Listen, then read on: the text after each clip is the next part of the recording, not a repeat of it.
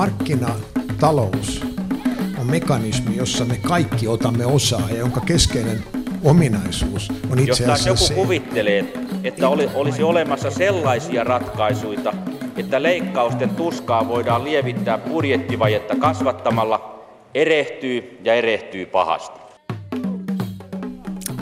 Elämme kovia aikoja, ystävä hyvä. Mistä sen tietää? No vaikkapa siitä, että jopa Suomen pontikkakeskus Kiteellä on joutunut kauppalehden protestilistalle. Mennään sitten päivän teemaan sitaatilla. Hyvällä sisäänostajalla ei saa olla hyvä maku. Hänellä tulee olla asiakkaan maku. Näin sanoi legendaarinen kauppamies Kalle Anttila jo 70-luvulla. Hyvää syyskuista torstai-aamupäivää ja tervetuloa jälleen talouden viidakkorumun tahdissa tähän Mikä maksaa ohjelmaan. Kesämän ja nyt ollaan sitten virallisesti syksyn puolella. Ne teistä, jotka ette pysty tuntemaan kolmansi korkean selkeän syksyn riemua, kerrottakoon lohduksi, että tähtitieteellisessä katsannossa kesä päättyy vasta syyspäivän tasauksen seutuvilla, eli kolme viikon kuluttua. Syyskuu saattaa jäädä myös viimeiseksi kuukaudeksi kauppaliikkeelle, joka meille kaikille on kovin tuttu. Vuonna 1952 perustettu Anttila asetettiin konkurssiin kesällä ja nyt on käynnissä tavaratalojen tyhjennysmyynnit. Monet ovat esittäneet kaihoisia muistojaan muun muassa Anttilan postimyyntiluetteloista. Ja olipa Anttila tuolla maaseudulla niin kova sana, että muistan kun meitä pikkupoikina Serkkunin kanssa tuotiin ensimmäisiä kertoja tänne pääkaupunkiin. Serkkupojan ykköstoive oli päästä Anttilan tavarataloon. Ja niin hän pääsikin. Terveisiä vaan jos kuuntelee. Mutta takaisin asiaan. Tavaratalokauppa on kaiken kaikkiaan murroksessa. Alan ykkösenä Suomessakin pidetty Stockman kyntää syvällä kannattavuuden suossa. Esimerkiksi sen kesä- ja heinäkuun myynti putosi viime vuoteen verrattuna peräti 5-16 prosenttia ja tappiolla pyörivät myös sokostavaratalout. Mutta kaikilla ei ole näin synkkää. Stockman takoo ennätystuloksia. Mikä sen salaisuus oikein on ja mikä on tavaratalokaupan tulevaisuus näistä asioista puhutaan tänään. Tervetuloa ohjelmaan Tokmanin toimitusjohtaja Heikki Väänänen. Kiitoksia. Mitä itse viimeksi ostit Tokmanista? Viimeksi ostin tota, lampun, polttimon. Oletko itse huomannut, että viimeisen tämän vuosien aikana oma tavarataloasiakkuutesi olisi jollakin tavalla muuttunut? Kyllä, kyllä siinä mielessä tietysti sanotaan yhtiö, missä on itse töissä, niin tietysti sen palveluja käyttää viikoittain hyödykseen ja, ja pyrkii sitä kautta hahmottamaan, että mitä me normaalit kodin, kodin asiakkaat niin kuin tarvitaan. Ja siinä mielessä tietysti huomaa, että tätä ja tätä siellä kodissa tarvii, että silleen se niin kuin monipuolistuu itse asiassa omankin ostaminen kotiin. Hyvät kuuntelijat, muistan teitä myös siitä, että lähetysikkuna jälleen päivystää. Kertokaa siellä omia käsityksiänne ja kokemuksianne tavarataloista. Millaisessa tavaratalossa te haluaisitte asua? Ei asua, vaan asioida. No asuakin melkein, jos oikein kanta-asiakkaaksi rupeaa. Tokmanni teki viime vuonna noin 7,5 miljoonan liikevaihdolla 44 miljoonan euron voiton. Miten tuota tulosta luonnehtisit? Se oli kohtuullisen hyvä tulos suomalaisessa vähittäiskaupassa. Ja tota, mistä se kertoo, niin se kertoo tietysti siitä, että Tokmanin tämä liiketoimintamalli, että kuinka me toimitaan, eli laaja valikoima, huokeat hinnat, niin, niin se menestyy tässä Suomessa, kuten se menestyy itse asiassa kaikkialla muuallakin maailmassa. Kaikki voittajat, voittajat liiketoimintamallit perustuu tähän samaan ajatukseen tänä päivänä. Onko tästä vuodesta tulossa vielä parempi?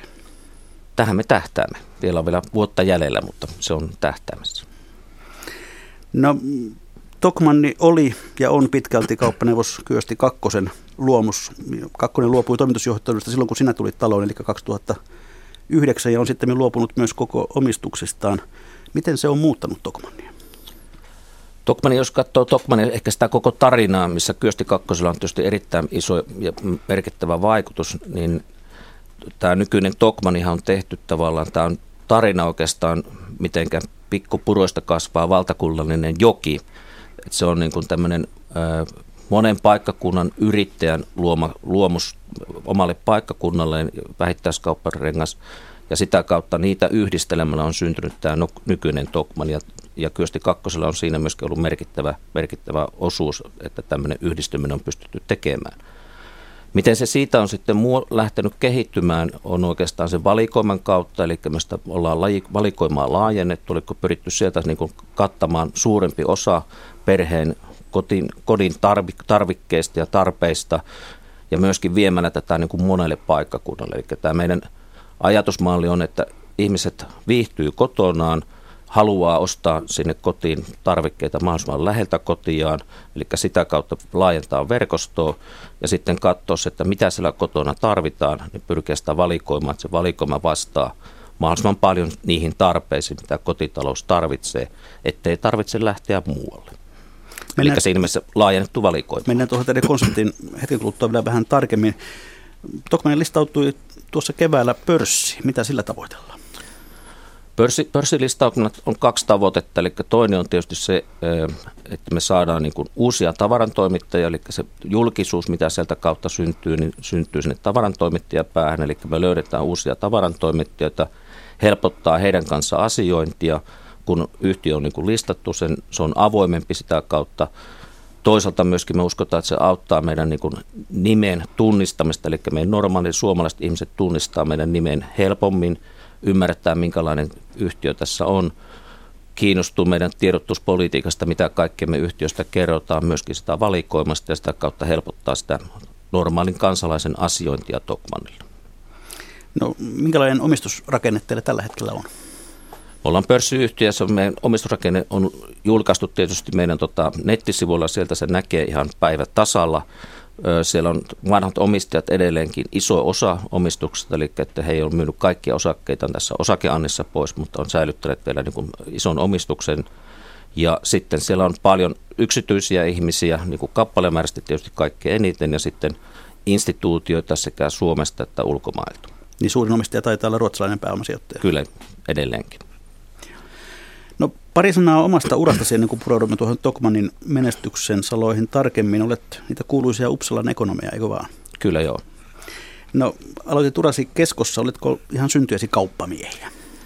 Joo, oikeastaan jos lähtee tuosta niin opiskelusta liikkeelle, niin, niin ehkä sanotaan, mua voisi luonnehtia sille, että mä oon aina mennyt vähän, niin kuin, vähän eri latua, niin kuin, tai päässyt menemään vähän eri latuja eteenpäin ja sitä kautta sitten mennyt.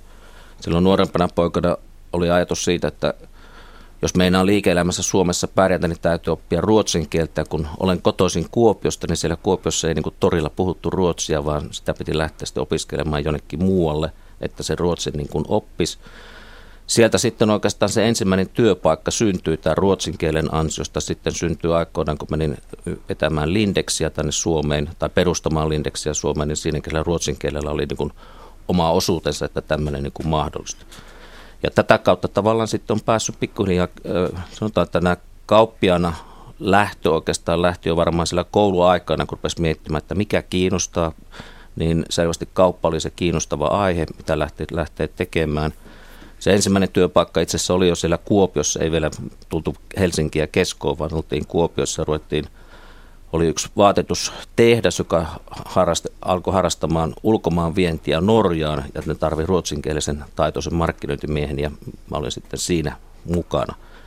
Keskoon tulin, niin kuin sanoit, tulin sitten aikoinaan vähittäiskaupassa lähti semmoinen murrosaika, eli ruvettiin perustamaan ensimmäisiä ketjumaisia liikkeitä ja se ensimmäinen liike oli vaatehuone.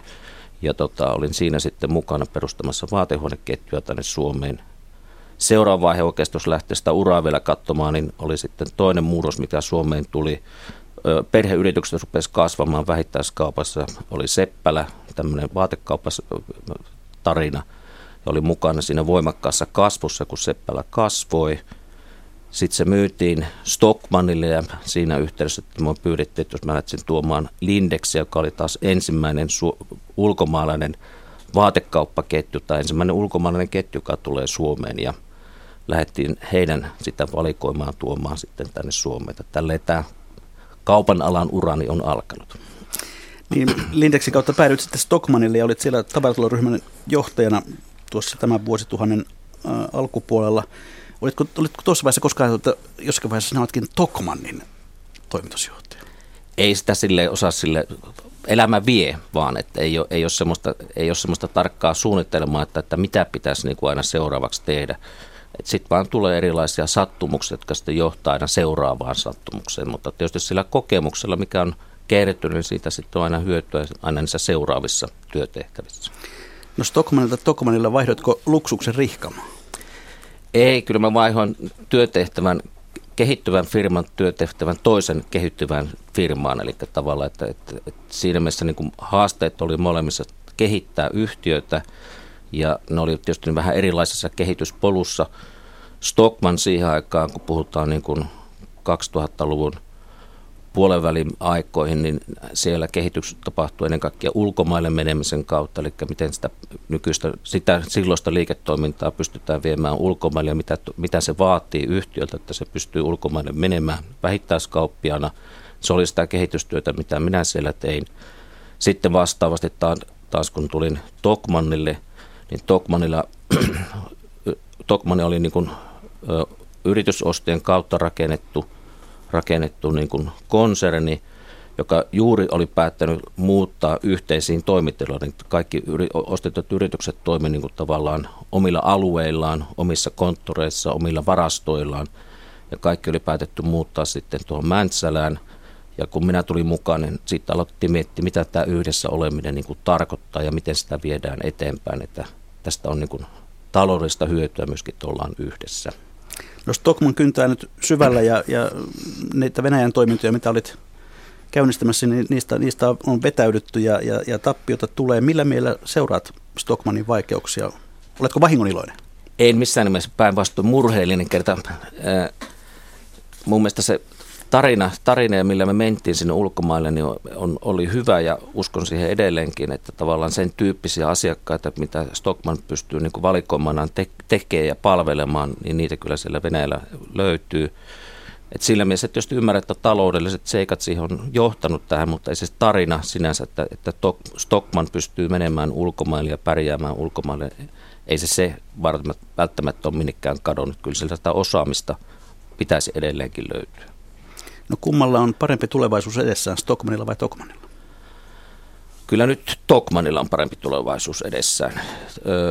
Jos katsoo, niin kun Tokmani pystyy toimimaan niin kun, tässä nykyisessä kansantaloudessa, mitä täällä Kes- Euroopassakin nähdään, niin se pystyy niin toimimaan niin paljon sille, sen, siihen hintasegmenttiin, siihen tavarasegmenttiin, siihen riittää niin paljon enemmän kysyntää kuin Stockmanin vastaavan valikoimaan ja hintatasoon. No jos mietit sitä, että miten ajattelit suomalaisesta kaupasta Stockmannin vuosinasi ja vertaat sitä, miten ajattelet siitä nyt Tokmannin miehenä, niin onko ajatukset muuttuneet? Ei siinä mielessä. Stockman, Stockman oli, on kaupunkien keskustojen tavaratalo, eli se on se heidän niin kuin se business, joka tarjoaa sitten kansainvälisiä merkkejä niin kuin suomalaisille ja niissä maissa, missä se on, niin se, se business kuitenkin tavallaan niin kuin elää – Miten iso se on, se on sitten se toinen kysymys. Taas Stockmani lähtee siitä, että, että kodeissa on, on niin paljon erilaisia tarpeita ja kodeihin mielellään ostetaan ja hankitaan tiettyjä tuotteita, mutta niistä ei haluta maksaa liikaa. Ne tulee siihen arjen käyttöön, eli että ne on käyttöesineitä ja käyttötarpeita, mitä me halutaan niin hoitaa. Sillä, sillä on vaan sen kysyntä on niin laajemmin niin Suomessa ja yleensäkin ympäri kaupunkia ja maaseutuja. Että, että siinä mielessä tämä on niin kuin joka kodin ostospaikka ja mielellään kohtuullisen lähellä. Jos mennään tarkemmin tuohon Tokmanin tarinaan, yleisesti sanotaan niin, että taloudellisesti huonoina aikoina tällaiset niin sanotut halpa, hallit, halpaketjut menestyvät. Siitäkö Tokmanin menestyksessä viime kädessä on kyse? Sanotaan siitä, että tota, Tokmanin nykyinen menestys perustuu oikeastaan meidän, meidän ihmisten niin kuin muuttuneisiin, muuttuneisiin asenteisiin, niin kuin miten me hankitaan tavaraa. Se on monipuolistunut, me ostetaan verkosta, kierrätystaloista, me ostetaan suoraan tiloilta asioita, eli tota, että, että se ostopaikka ei enää ole silleen niin kuin keskiössä. Ennen, ennen jos minäkin puhutaan sitä Stockmanista, niin ennen ehkä ihmiset sanoivat, että ostin tämän tuotteen Stockmanilta – ja se oli niin kuin se tavallaan kerto, että mitä mä olin tehnyt. Tänä päivänä me ihmiset ajatellaan tavallaan, kun se ostopaikka, se voi olla moninainen, niin me enemmän kerrotaan sitä tuotteesta, että ostin tämän ja tämä maksoi tämän ja tämän verran. Eli puhutaan tämmöistä fiksun ostajan profiilista, eli että ihmiset niin kuin katsoo, mitä se hinta on, tutustuu siihen hintaan. Jos katsoo, miten me ihmiset on muutettu ostamista, niin aika moni meistäkin, me nähdään niin omienkin lukujen kautta, että lähes miljoona meidän asiakasta käy kuukausittain katsomassa meidän verkkosivulta, että mitä ne tuotteet on, mitä ne maksaa, vertailevat niitä muihin kauppojen tuotteisiin. Eli se ostaminen ja hinnat on tullut paljon avoimaksi tämän verkon kautta ja sitä kautta tietoisuus niin kuin hintatasoista. Myöskin sitten tietysti tämä, että tämä meidän tyyppinen Tokmani on levittäytynyt lähes jokaiseen suomalaiseen taajamaan, niin siinä mielessä tavallaan se, että pystyy niin kuin se hinta, hintatietoisuus on, on, on kasvanut ihmisillä. Ja siinä mielessä ihmiset niin ajattelee, että sillä rahalla on monta erilaista käyttötarvetta, niin näissä tuotteissa niin pyrin sitten tiettyyn edullisuuteen. Ja tämä muutos on niin kuin tapahtunut, vaikka yhteiskunnassa menisi paremminkin, niin ei me haluta siihen tiettyihin tuotteisiin tulevaisuudessa käyttää enempää rahaa, vaan se ylimääräinen raha, jos sitä syntyy, niin se kulutus sitten siirtyy johonkin toisiin tuotteisiin tai palveluihin. No mihin tuotteiden edullisuuteen sitten perustuu? Vanhaan aikaan sanottiin näin, että halpahalli perustuu siihen, että kun jossakin keskusvarastossa joku laatikopino kaatuu, niin se ostetaan halvalla ja myydään, myydään sitten eteenpäin. Näinkö se on yhä? Näin se ei valitettavasti enää ole. Me ollaan, mielellä ostetaan eriä, mitä sitten löytyy maailmalta, mutta niitä eriä, kaikki, kaikki teollisuus tänä päivänä perustuu, tai tuottaminen perustuu siihen, että, että perustuu tilaukseen. Eli se pitää tilata tuote, että sä saat sen tuotteen sitten omaan vähittäiskauppaasi. Nykyisin se perustuu siihen, että tietysti lähtökohtana, että kauppias pystyy myymään edullisesti, niin sen täytyy pitää oma kulurakenteensa semmoisen, että se mahdollistaa sen. Se on se, se ensimmäinen lähtökohta. Ja toinen kohta on sitten tietysti siinä ostamisessa, eli että löytää semmoisia lähteitä, mennä mahdollisimman lähellistä, päästä mahdollisimman lähelle valmistavaa teollisuutta, että sieltä pystytään ostamaan suoraan. Mitä enemmän siihen tulee väliportaita, tukkuliikkeitä eri maissa, ennen kuin se tavara tulee sitten vähittäiskauppaan, sen korkeammaksi se hinta on päässyt syntymään. Et pyrkiä tätä niin kuin tekemään, suoristamaan ostoja ja pitämään kulurakenne kurissa – niin silloin sä pystyt myymään sen tuotteen vähän edullisemmin. No, ketkä sinun nähdäksesi ovat Tokmannin pahimpia kilpailijoita tällä hetkellä? Kenen kanssa kilpailette? No me ollaan kysytty tätä meidän asiakkaita ja yleensäkin suomalaisilta kuluttajilta, että kerta Tokmani on aika tunnettu firma, niin että ke, ke, kehen te niin vertaatte meitä, että jos ette osta meiltä, niin minne te menette, niin tota, asiakkaat sanoivat, että se toinen vaihtoehto heille on tämmöinen hypermarket, eli meillä on City Market Prisma Suomessa. Ja mitä se kertoo sitä asiakkaasta? Se kertoo, että hän haluaa yhdestä paikasta ostaa kaikki ne kodin käyttötavarat, eli tämmöinen, että laajat valikoimat asiakasta niin kuin kiinnostaa, minkä takia ne myöskin meillä käy sen valikoiman takia. Ja se on niin kuin se selkein kilpailija meille. No, jos vertaat sitten Tokmannia näihin kilpailijoitasoihin. Mitä te teette toisin? Se, mitä me tehdään toisin, niin asiakkaat sanoo, että, tota, että meillä on halvemmat hinnat. Eli se hintamielikuva, mikä Tokmanista syntyy, niin se on edullisempi.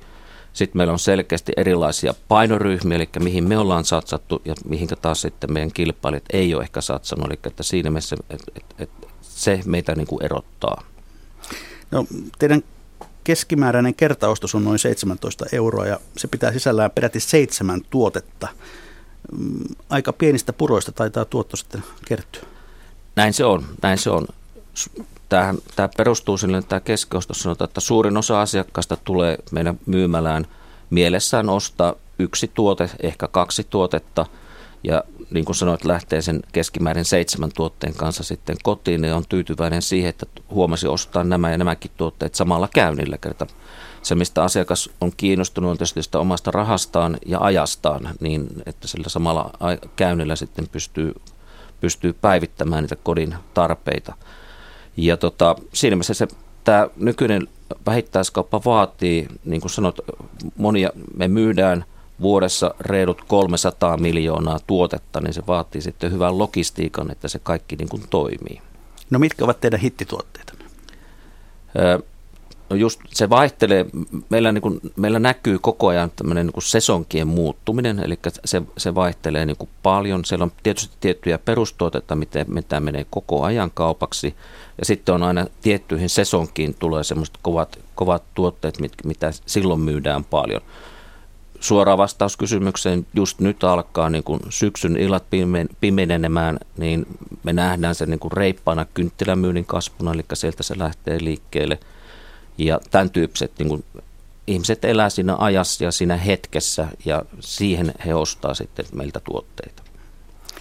No viimeisin myymälä avattiin ilmeisesti viikko sitten Ruoholahdessa täällä Helsingissä. Oliko taas ämpäreitä jaossa? Kyllä oli. Ämpäri, ämpäri, lahja, ämpäri perinnettä on pidetty jo reilut 20 vuotta yhtiössä yllä. Ja tota, sehän lähtee siitä, että me halut, halutaan niin kuin ämpäreiden kautta viestittää asiakkaille, että Tokmani on niin kuin suomalainen yritys. Se tulee sieltä ämpäreitä varmaankin Suomessa ehkä eniten käytetään. Ja toisaalta tavallaan semmoista tietysti sitä kodin arkia, eli hyviä käyttötavaroita, näitä, näitä meiltä niin kuin löytyy.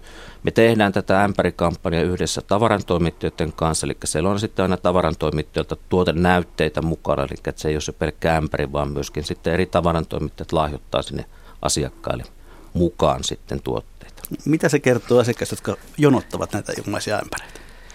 Mä luulen, että asiakkaat ei niitä ämpäreitä pelkästään jonota, vaan uuden myymälän avaaminen on aina kuitenkin semmoinen tapahtuma paikkakunnalle ja ihmiset mielellään tulee katsoa, että miltä se uusi myymälä näyttää. Se on semmoista tiettyä yhteisöllisyyttä myöskin, että siinä tavataan tuttuja ja jutellaan ihmisten kanssa, niin, niin se, se on ehkä niin kuin enemmän se, että en mä usko, että niitä ämpäreitä sinänsä niin kuin jonotetaan. Voi joku senkin tehdä, mutta se ei ole se varmaan se isoin juttu, miksi ihmiset tulee aamulla kauppaan, kun myymälä avaa, vaan se tulee katsoa, että okei, että minkälainen kauppa tämä on. Ja siellä on kauppias aina tietysti avajaisen järjestää jotakin erikoistarjouksia niin kuin avajaisten kunniaksi, niin myöskin niitä sitten ostetaan. No teillä on noin 150 myymälää tällä hetkellä ja, ja Tokmanin osuus käyttötavaramarkkinoista Suomessa on noin kolmisen prosenttia. Paljonko on kasvuvaraa? No kyllä siinä aika reippaasti vielä on, kerta kolme prosenttia ei todellakaan ole paljon. Ja tota, ei meillä mitään tarkkoja lukuja ole sanottu, että, että paljonko meillä pitäisi olla, mutta tota, itsekin ajattelemme näin, että siinä sitä kasvuvaraa niin kuin löytyy. Että, että tässä on, ei me olla liian isoja missään nimessä Suomessa. Niin, tämä, tavallaan tämä suuri kasvu tuli siitä, kun tarjoustelut ja Robin Hooditkin muutettiin Tokmanneksi tämän yhden liikemerkin alle. Montako Tokmannia Suomeen sitten kaikkiaan mahtuu? Me tehtiin viime syksynä tämmöinen tarkka tutkimus ja käytiin kaikki paikkakunnat läpi, mitkä meidän kriteereillä niin kun pystytään myymällä perustamaan, niin Suomeen mahtuu vähän reilu 200 myymälää. Et vielä tuommoinen reilu 50 myymälää pystytään avaamaan. Niin olet sanonut, että tavallaan tällä strategialla kasvaa voi 70 vuotta siis lisäämällä myymälöitä. Mitäs sitten sen jälkeen?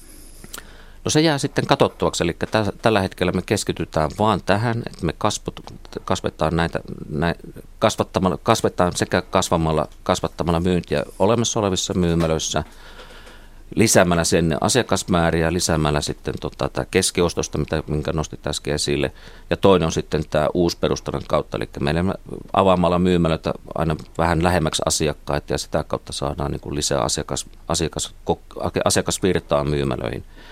Että ei meillä, se varmaan tulee sitten mietittäväksi neljän, viiden vuoden kuluttua, että mitä sitten, mistä sitä kasvua syntyy. Kasvu sinänsä on yritykselle aina terveellinen tapa, kertaa se kuitenkin aina panee miettimään, että mitä pitää kehittää ja mitä, millä, millä eväillä sitä kasvua niin kuin pystyy saamaan, niin sitä kautta yhtiö pysyy niin kuin vireenä ja, ja aktiivisena. No saksalainen Lidl tuli Suomeen nimenomaan halpa hinta edellä ja ja pystyy kasvamaan jonkun matkaa sillä, mutta totesin sitten, että itse asiassa se ei riitä, että vain vähävaraiset käyvät heillä asiakkaina ja oli otettava lapsiperheet mukaan, muutettava konseptia. Liekko tämä tie sitten Tokmanilla edessä? Lidlin markkinaosuus varmaan siellä ruokakaupassa on luokkaa 10 prosenttia, eli tota, onhan heillekin paljon vielä kasvuvaraa – se on totta, että he vähän muutti sitä omaa liiketoimintakonseptiaan, eli minkälaista valikoimaa heillä siellä, siellä mukana on.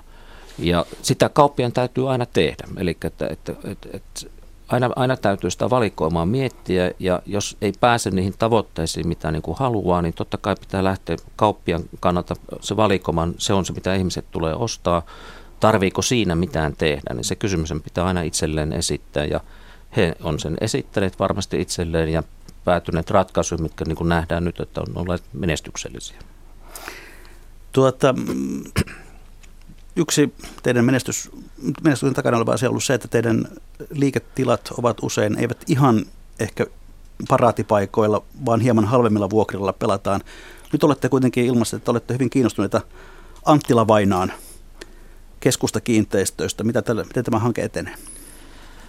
Se on totta, jos vastaan tuohon kahteen osaan. Eli se ensimmäinen osa, että meidän liiketilat on, on, on, on taajamissa, missä, missä ihmiset asuu, niin se pitää täysin paikkansa. Ja siellä me ollaan niin kuin lähellä sitä kotia, mitä varten me niin kuin ollaan olemassa. Eli se kodit on, sijaitsee siellä. Ja myöskin sitten ne ruokakaupat, missä ihmiset käyvät. Eli me mielellään sijoittaudutaan niin kuin ruokakaupan viereen, eli ruokakaupasta ostetaan niitä maitoja ja muita tuotteita ja sitten taas tämä niin sanottu käyttötavara, ei ruokatuotteet, ostetaan meiltä.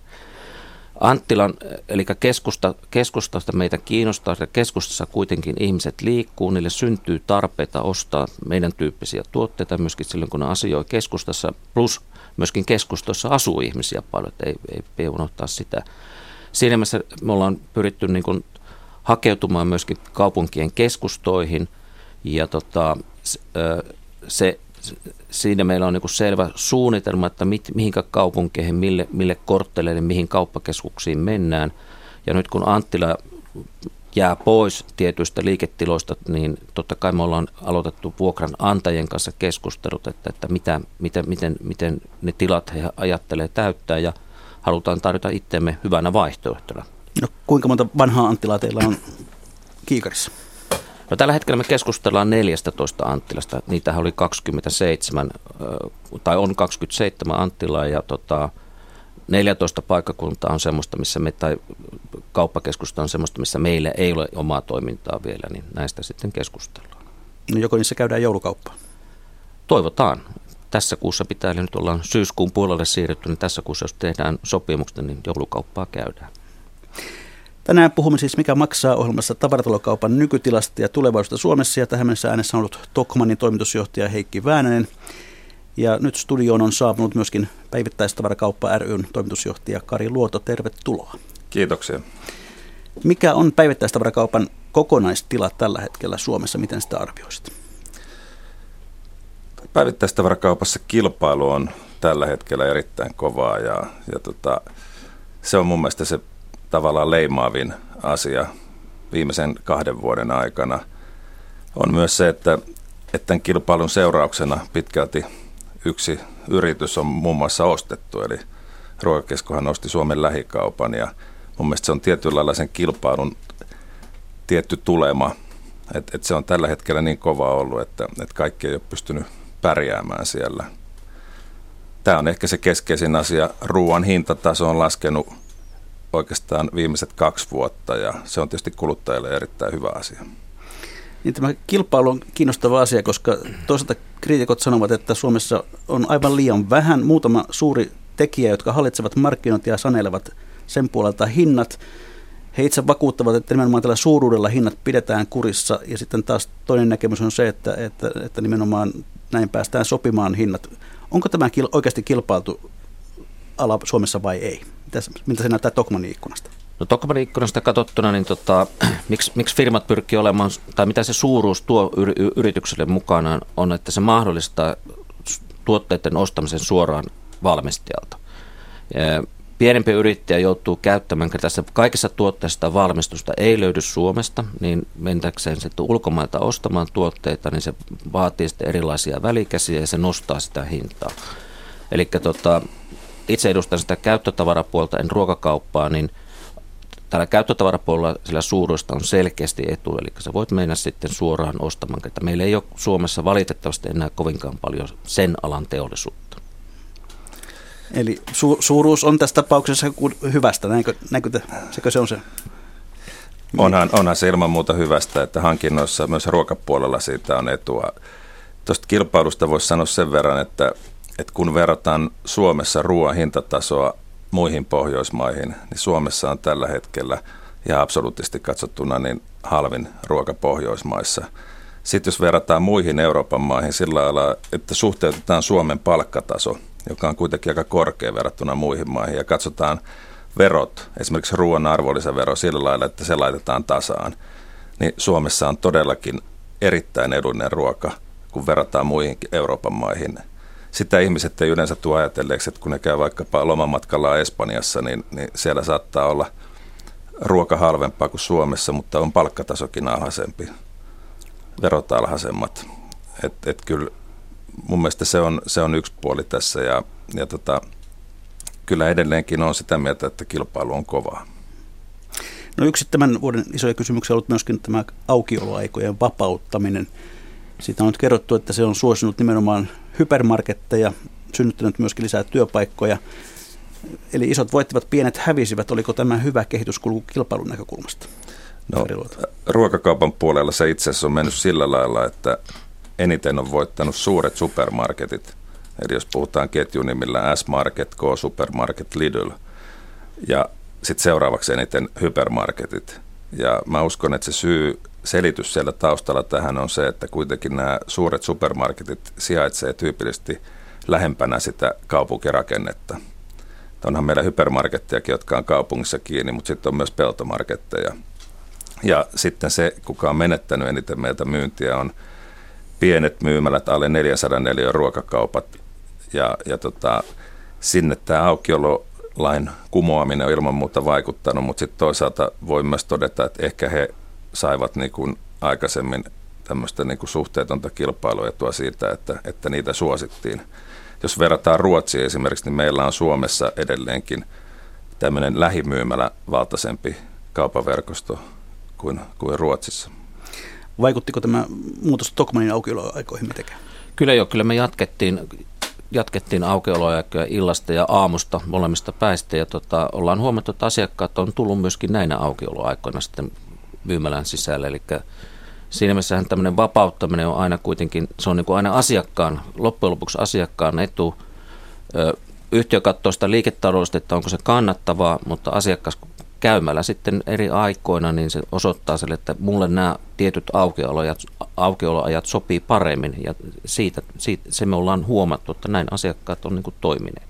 Ei ollut pakotettu heitä vain tiettyihin kellonaikoihin, milloin saa tulla myymälään. Onko myynti myös lisääntynyt sen vuoteen? Sen, sen ansiosta se on pieni, hieman, hieman tullut lisää. Eli kannattaa pitää pidempään auki. Kyllä, totta se kai myös, on, sehän myös maksaa. Se maksaa. Sinne tulee palkkakuluja, energiakuluja, kaikkea tämmöistä. Ja tota, meillä on iso verkosto, 158 myymälä, niin totta kai me käydään läpi nyt jokainen myymälä, että missä se, kann, missä se on kannattavaa ja tavallaan sen perusteella tullaan tekemään sitten ne johtopäätökset, miten ensi vuonna toimitaan. Tämä ensimmäinen vuosi, joka mahdollisti tämän, niin on tietysti tämmöinen kokeiluvuosi, milloin me haetaan sitä oikeaa, oikeaa tasoa. No puhutaan sitten tuossa tavaratulokaupan tilasta. Se on selvästi vaikeuksissa. Toisaalta sitten kuitenkin esimerkiksi kauppakeskusten kävijämäärät nousevat, eli suomalaisten ostointo varsinaisesti ei ole kadonnut. Mistä nämä tavaratulokaupan vaikeudet oikein johtuvat, Karilota? Mä uskon, että siinä on taustalla tämä pitkittynyt lama ja siitä seuraava kuluttajien epävarmuus. Ja, ja tietyllä lailla mun mielestä ne on kaksi erillistä asiaa. Että toinen on se, että vaikka reaalisesti kuluttajan ostovoima on heikentynyt hieman kolme viimeistä vuotta, niin se ei kuitenkaan ole hirveän iso osa siellä lompakossa. Se ei niin kuluttajan lompakossa hirveän paljon tunnu, mutta ehkä suurempi asia on tämä epävarmuus, jota on tässä jatkunut pitkään. Ja, ja nythän tämä oli erittäin positiivinen esimerkiksi tilastokeskuksen elokuun kuluttajabarometritulos, jossa näytti selkeästi, että kuluttajien luottamus oli lähtenyt nousuun.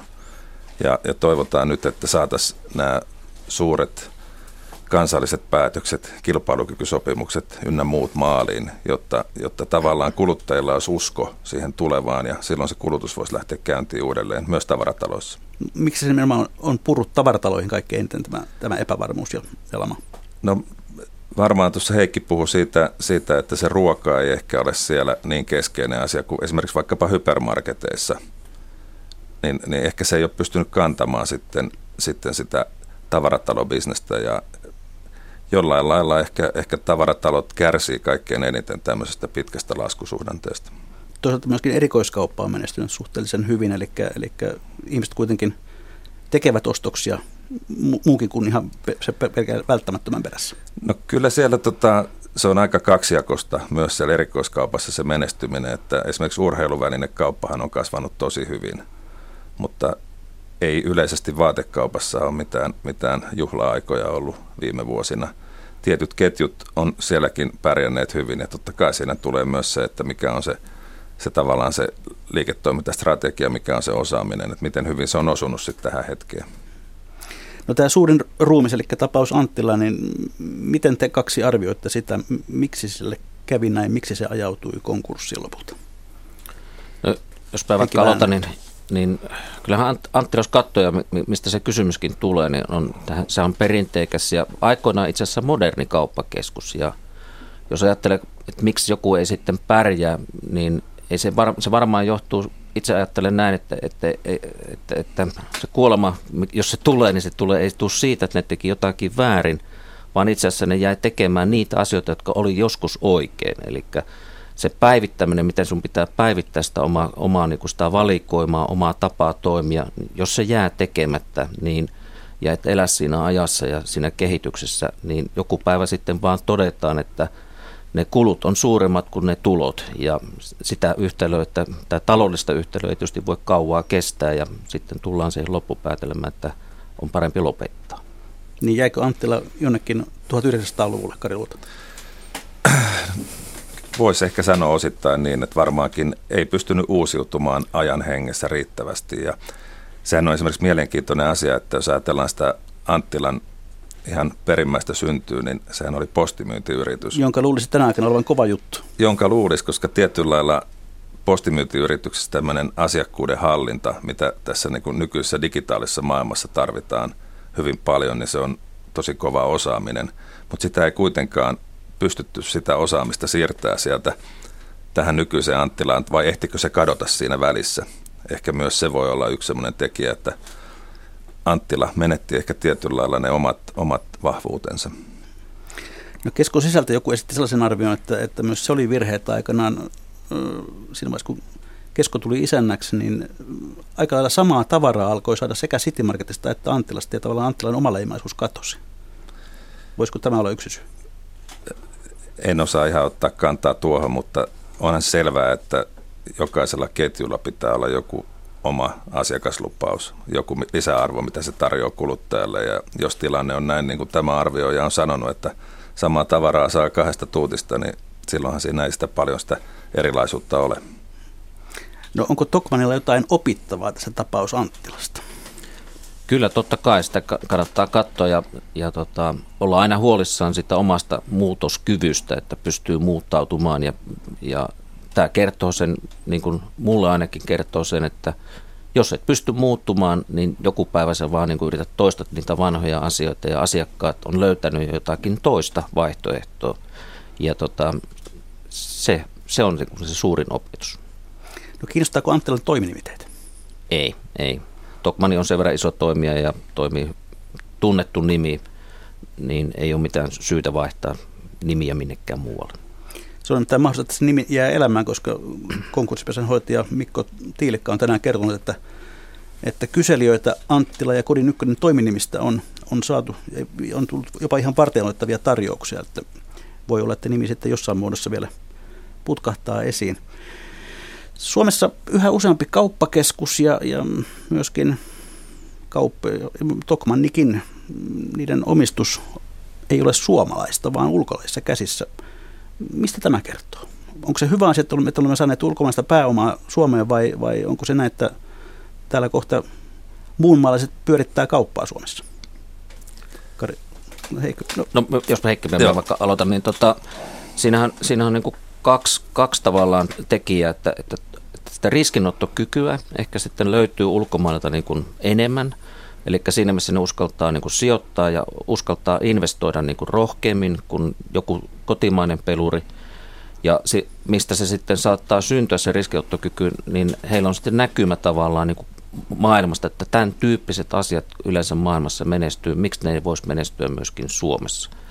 Sinänsä se on suomalaisten kannalta tietysti tosi hyvä, että ne esimerkiksi vähittäiskauppaan investoivat kerta. Silloin se vähittäiskauppa kuitenkin kaikkein tärkein tekijä siinä, että se luo niitä työpaikkoja ja sitä kautta pyörittää yhteiskuntaa. Kun on työpaikkoja, niin on sitä hyvinvointia yhteiskunnasta. Että ei, ei se, se ei ole paha asia, että sen omistaja on ulkomaalainen, vaan että, vaan että, että kuitenkin se, se arvo syntyy vähittäiskauppasta siitä sekä työpaikkojen että sen valikoimen, että asiakkaat pystyy ostamaan. Onko se näin?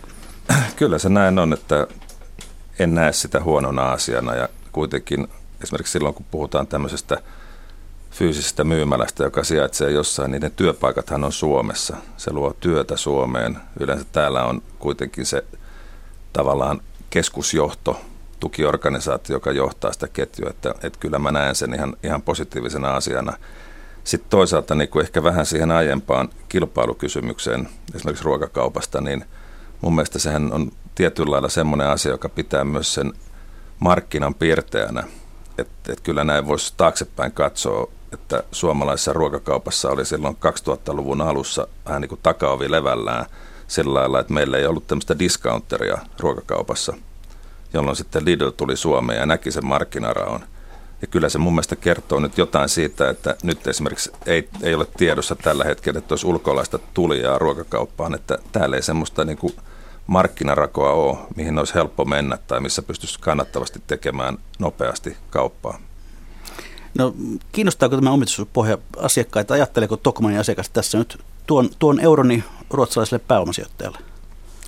No Tokmanni on nykyinen pörssiyritys, eli siinä missä se tuo omistajat on siellä, mutta ne eurot, mihin ne käytetään, mitä asiakas tuo, niin käytetään palkkoihin ja vuokriin ja kaikkeen tämmöiseen, mikä jää sinänsä Suomeen. Enkä mä usko, että... No 44 me, miljoonaa tuli myös voittoa. Mutta niitä ei jaettu minnekään, ne jää yhtiön omaan käyttöön, eli ne, tota, yhtiö kehittää niillä itseään. Ö, kaiken kaikkiaan mä uskon, että se asiakas, totta kai asiakas on valveutunut ja haluaa ymmärtää, miten tämä tapahtuu ja, ja miten, miten niitä rahoja jaetaan, niin kuin kysyit, niin, niin se tietysti yhtiöt avoimesti kertoo sen, että näin tämä toimii, varsinkin kun on suomalainen yritys niin, tai Suomessa toimiva yritys, niin, niin totta kai me ollaan niin kuin kasvollinen yritys sitten asiakkaalle päin ja me, me, meistä kaiken tiedon niin kuin saanti on kohtuullisen helppoa, että siinä mielessä niin kuin asiakas voi aina luottavan mielin tulla meille ostoksille. No Kari Luoto, tuolla terveysbisneksessä on ollut näiden kansainvälisten omistajien myöten myöskin veroparatiisijärjestelyjä. Onko kaupan alalla samanlaisia? No varmaan, jos joistakin yhtiöistä katsoo jälkiä tarpeeksi pitkälle, niin, niin siellä saattaa olla, että on tämmöistä ollut taustalla. Ja, ja tota, muistaakseni ainakin nyt, jos voi puhua menneistä, niin, niin Suomen lähikaupalla oli jossain vaiheessa joku omistaja, pääomasijoittaja, jolla oli jotain juuria sinne, mutta mun mielestä se olennainen kysymys on kuitenkin se, että se yhtiö on täällä Suomessa, se työllistää täällä, se investoi täällä, se maksaa verot tänne.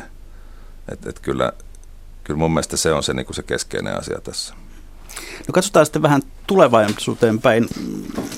Onko perinteinen tavaratalokauppa, onko se enää tätä päivää, Kari Luoto? Mä uskon, että se tulee olemaan edelleen tätä päivää. Sen tulee uusiutua, niin kuin oikeastaan kaupan täytyy aina uusiutua, täytyy olla mukana siinä hetkessä. Mä uskon, että me tullaan tavarataloja näkemään jatkossakin Suomessa ja tällä hetkellä on menossa tämmöinen varmaan jonkinlainen murros siellä. No Stockmanin tapauksessa mm, tavallaan tavaratalon sisään on tullut erikoisliikkeitä. Leluja myy oma tahonsa ja kodinkoneita taas toinen, jotka ovat tavallaan vain Stockmannin vuokralaisia. Onko tämä se suuntaus kenties, mihin tavaratalokauppa on menossa? Se voi olla joillain toimijoilla se suuntaus, että vastaavan tyyppisiä, esimerkiksi Ruotsissa NK-tavaratalolla on ihan, ihan samanlainen konsepti. Kyllä tällä hetkellä niin kun myös käyttötavarabisneksessä kilpailu on niin kovaa, että voi olla viisasta tunnistaa jossain vaiheessa, että pärjääkö esimerkiksi jossain kategoriassa. Jos nyt ajatellaan vaikka kodin tekniikkaa, missä meillä on kansainvälisiä ketjuja, on, on gigantti ja nyt tämä uusi, sanotaan nyt Power, niin kyllä tota, siellä varmaan on Stockmanilla esimerkiksi tässä tapauksessa tunnistettu, että se on niin kilpailtu markkina, että siellä ei tällä hetkellä pysty kannattavasti tekemään liiketoimintaa, että parempi hankkia kumppani siihen. No mitä tuolla muualla maailmassa tapahtuu? Mikä on siellä tavaratalojen kehityssuunta? No Heikki tässä, niin, siis tavaratalot, tavaratalothan kasvattaa niin kuin myymälän määränsä ympäri maailmaa. Eli siinä mielessä tavaratalo perustuu siihen, että ihmiset haluaa tulla ostamaan. Nyt Tokmanin tapauksessa me viedään se tavaratalo mahdollisimman lähelle asiakasta, eli että se matka ja fyysinen etäisyys olisi niin kuin, on niin kuin lyhyt ja mahdollistaa niin sen päivittäisen asioinnin myymälässä. Tämän tyyppinen konsepti niin kuin kehittyy koko ajan. Enää ei, enää ei maailmallakaan tehdä tämmöisiä kauas asutuksesta viedään pelko, pel, pelloille isoja tavarataloja tai isoja kauppakeskittymiä, vaan pyritään olemaan lähe, lähempänä asiakasta. Eli tavaratalojen koko vähän pienenee ja ne tulee lähemmäksi asiakkaita, mutta fyysinen myymälä, mistä tässä puhuttiin, se edelleenkin siellä niin kuin elää ja se, niiden määrä kasvaa. Niin jossakin jopa pohdittiin tuolla maailmalla tuota, että itse asiassa käy niin päin, että verkkokaupat alkavat rakentaa yhä enemmän fyysisiä myymälöitä. Kääntyykö se lopulta sitten kuitenkin kivijalkakaupan voitoksi? No kyllä tänä päivänä varmaan enemmän se ajatus on se, että, että sillä yrityksellä, joka myy, niin sillä pitää olla nämä molemmat kanavat hallussa, sekä se myymälä että sitten se verkkokauppa. Ja, ja kyllä mä enemmän ehkä sanoisin sitä, että kyse on viime kädessä siitä niin kuin liikeideasta ja strategiasta, milloin ollaan liikkeellä. Jos katsotaan vaikkapa Lontoossa varsin kalliilla liikepaikoilla olevaa Oxford Streetia, niin siellähän on erittäin laadukkaita tavarataloja, jotka voi hyvin. Ja sitten siellä on esimerkiksi siellä Hyde Parkin päässä on semmoinen kuin se Primark, Primark kyllä. joka on semmoinen, joka myy todella halvalla tavaraa. Siellä on punnan tavaraa, kahden punnan, kolmen punnan. Ja nämä molemmat voi hyvin. Niillä on se oma segmenttinsä, mitä he tavoittelevat. Ja, ja tota, kyllä mä uskon, että Suomessakin on tilaa jatkossa erilaisille konsepteille. Uhkaako verkkokauppa Tokmannia? Kaikkien kauppiaiden täytyy ottaa huomioon, että tämä, kuinka asiakkaat hankkii niin, niin tavaransa, niin se on monipuolistunut. Verkko on yksi vaihtoehto, on suoramyyntiä, puhutaan elintarvikkeita suoramyyntiä tilalta, erilaista kierrätystä, Facebook-ryhmiä ja näin poispäin. Eli ihmiset niin kuin hankkii tavaransa eri tavalla. Ja t- tähän meidän kauppiaiden täytyy tietysti pystyä vastaamaan. Kuten Kari Luoto sanoi, me puhutaan tämmöistä monikanavaisuudesta, miten me se monikanavaisuus tehdään ja, ja, ja säilytetään sitä kautta niin kuin hyvä asema asiakkaan mielessä ja luotettava, luotettava kumppanin taso. Niin tämä on se, mitä me niin kuin tällä hetkellä, kun puhutaan tavarataloukaupan murroksesta tai kaupan murroksesta, niin se on sitä, mitä jokainen yritys niin kuin lähtee miettimään tai on miettinyt ja pyrkii tekemään sen parhaansa sen eteen. Olit viemässä Stockmannia Venäjän markkinoille. Vietkö Tokmannin? Vaikea sanoa vielä, kuten sanoin, että nyt keskitytään vaan Suomeen, mutta tota, sitten kun täällä, täällä ruvetaan olemaan niin kuin valmiita, niin sitten meillä on varmasti kilpailukyky myöskin sitä luokkaa, että me pystytään miettimään muitakin vaihtoehtoja. No, tällä hetkellä esimerkiksi pääkaupunkiseudulla rakennetaan valtavasti kauppakeskuksia. On, on Kalasatamaa ja on täällä Pasilassa omat työmaansa ja, ja, ja tuossa lähiseudulla vielä muita. Käykö niin, että nämä kauppakeskukset lopullisesti tappavat tavaratalot? En, en usko siihen, että, että... Mistä niihin kaikkiin piisaa asiakkaita? No kyllä pääkaupunkiseudulla kyse on siitä, että tänne muuttaa jatkuvasti niin paljon ihmisiä, että tänne sy- syntyy uutta kysyntää, jolle pitää luoda paikkoja. Mutta esimerkiksi valtakunnan tasolla katsoin tuossa, että tavaratalojen ja hypermarkettien yhteinen laskettu lukumäärä oli itse asiassa viime vuonna ihan sama kuin edellisenä vuonna – että siellä on jostain varmaan niin kuin maakunnissa poistunut joitain yksiköitä ja sitten joistain on, johonkin on tullut lisää.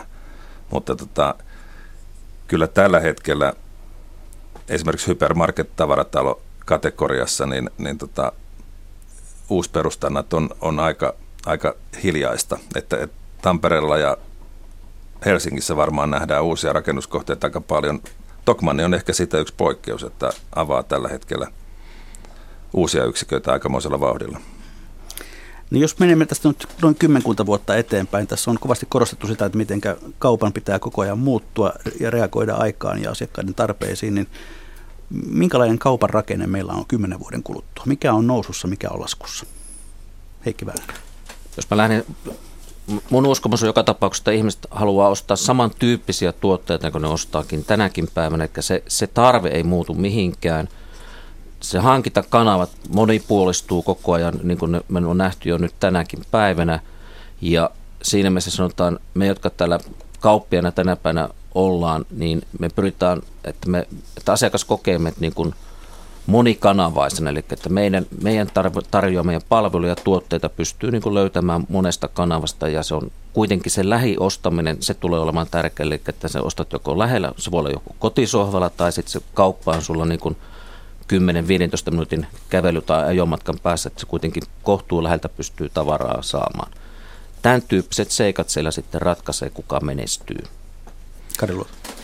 Ruokakaupan osalta mä uskon, että se meidän ehkä pienin ruokakaupan pää tulee jossain määrin kokemaan suurempaa muutosta. Se on tietysti, se tulee olemaan tärkeää tälle ikääntyvälle väestölle, mitä meillä on täällä, mutta ne neljä rajat ei ole enää se asia, mikä tavallaan sanelee sen, että se olikin aikaisemmin hassu, kun, kun meillä oli tämmöinen aukiololainsäädäntö, että neljä, alle 404 myymälät sai olla auki vapaammin, niin meillä on Suomessa sen seurauksena hirveästi semmoisia 394 kauppoja, joita on niin kuin tarkoituksellisesti pienennetty.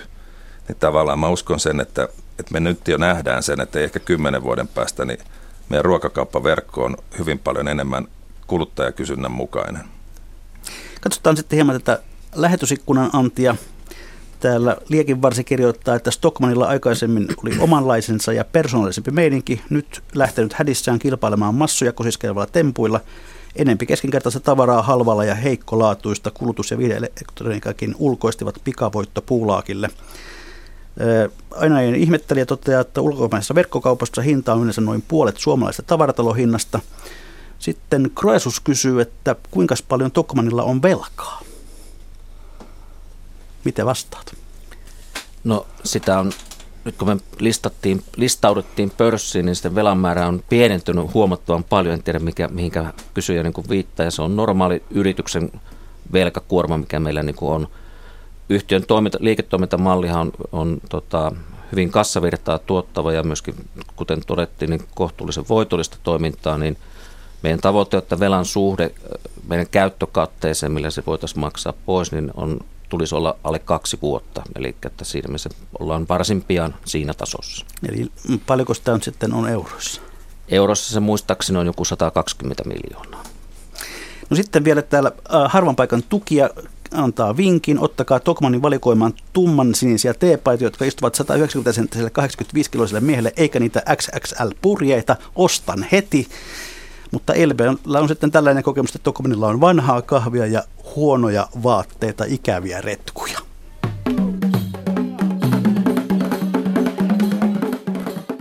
Ja näin olemme jälleen siinä kohtaa lähetystä, että on legendaaristen viikon talousvinkkien ja talousviisauksien aika. Heikki Väänänen saa aloittaa. Puhuttiin tässä äsken muuttumisesta ja muutoksesta ja sen muutoksen tarpeesta, niin ehkä semmoinen mieleyhtymä tuli tämmöinen sanaparsi on, että älä ylpeile sillä, että et ole koskaan kaatunut, vaan että olet aina noussut ylös. Se on hyvin sanottu. Kari Luoto, ehditkö miettiä jotain viikkiä tai viisautta tuossa tullessasi? No, tällä hetkellä on menossa tämmöinen valtakunnallinen hävikkiviikko, niin, niin kyllä mä tota sanoisin, että talousviisautta on se, että älä heitä ruokaa roskiin. Ja siinä on muista kaksi keskeistä asiaa. Ensin on se, että pitää suunnitella tarkemmin ne ostoksensa, ettei täytä sitä kaappia. Ja sitten toinen on se, että kannattaa tällä hetkellä seurata erilaisia lehtiä, nettiä, kaupparyhmittymien julkaisuja, niin siellä on tosi hyviä vinkkejä, millä lailla tämmöisestä hävikkiruuasta saa tehtyä itselleen ihan hyvää ruokaa. Olet itse asiassa hyvin samoin edellä kuin mitä meidän yleisövinkkaa ja me oli viime viikolla. Okay. Tällä viikolla yleisöviikolla on lähettänyt nimimerkki Lika Peikko ja hän kirjoittaa näin. Peseydy työpaikalla, liikuntaharrastuspaikassasi tai muussa mahdollisessa, jos mahdollista. Näin säästyy kotona vettä ja veden lämmittämiseen usein käytettävää sähköä. Ota siis ilmainen suihku aina kun voit. Kiitoksia toimitusjohtaja Heikki Väänen, kiitoksia toimitusjohtaja Kari Luoto. Mikä maksaa, sitä me ihmettelemme jälleen viikon kuluttua.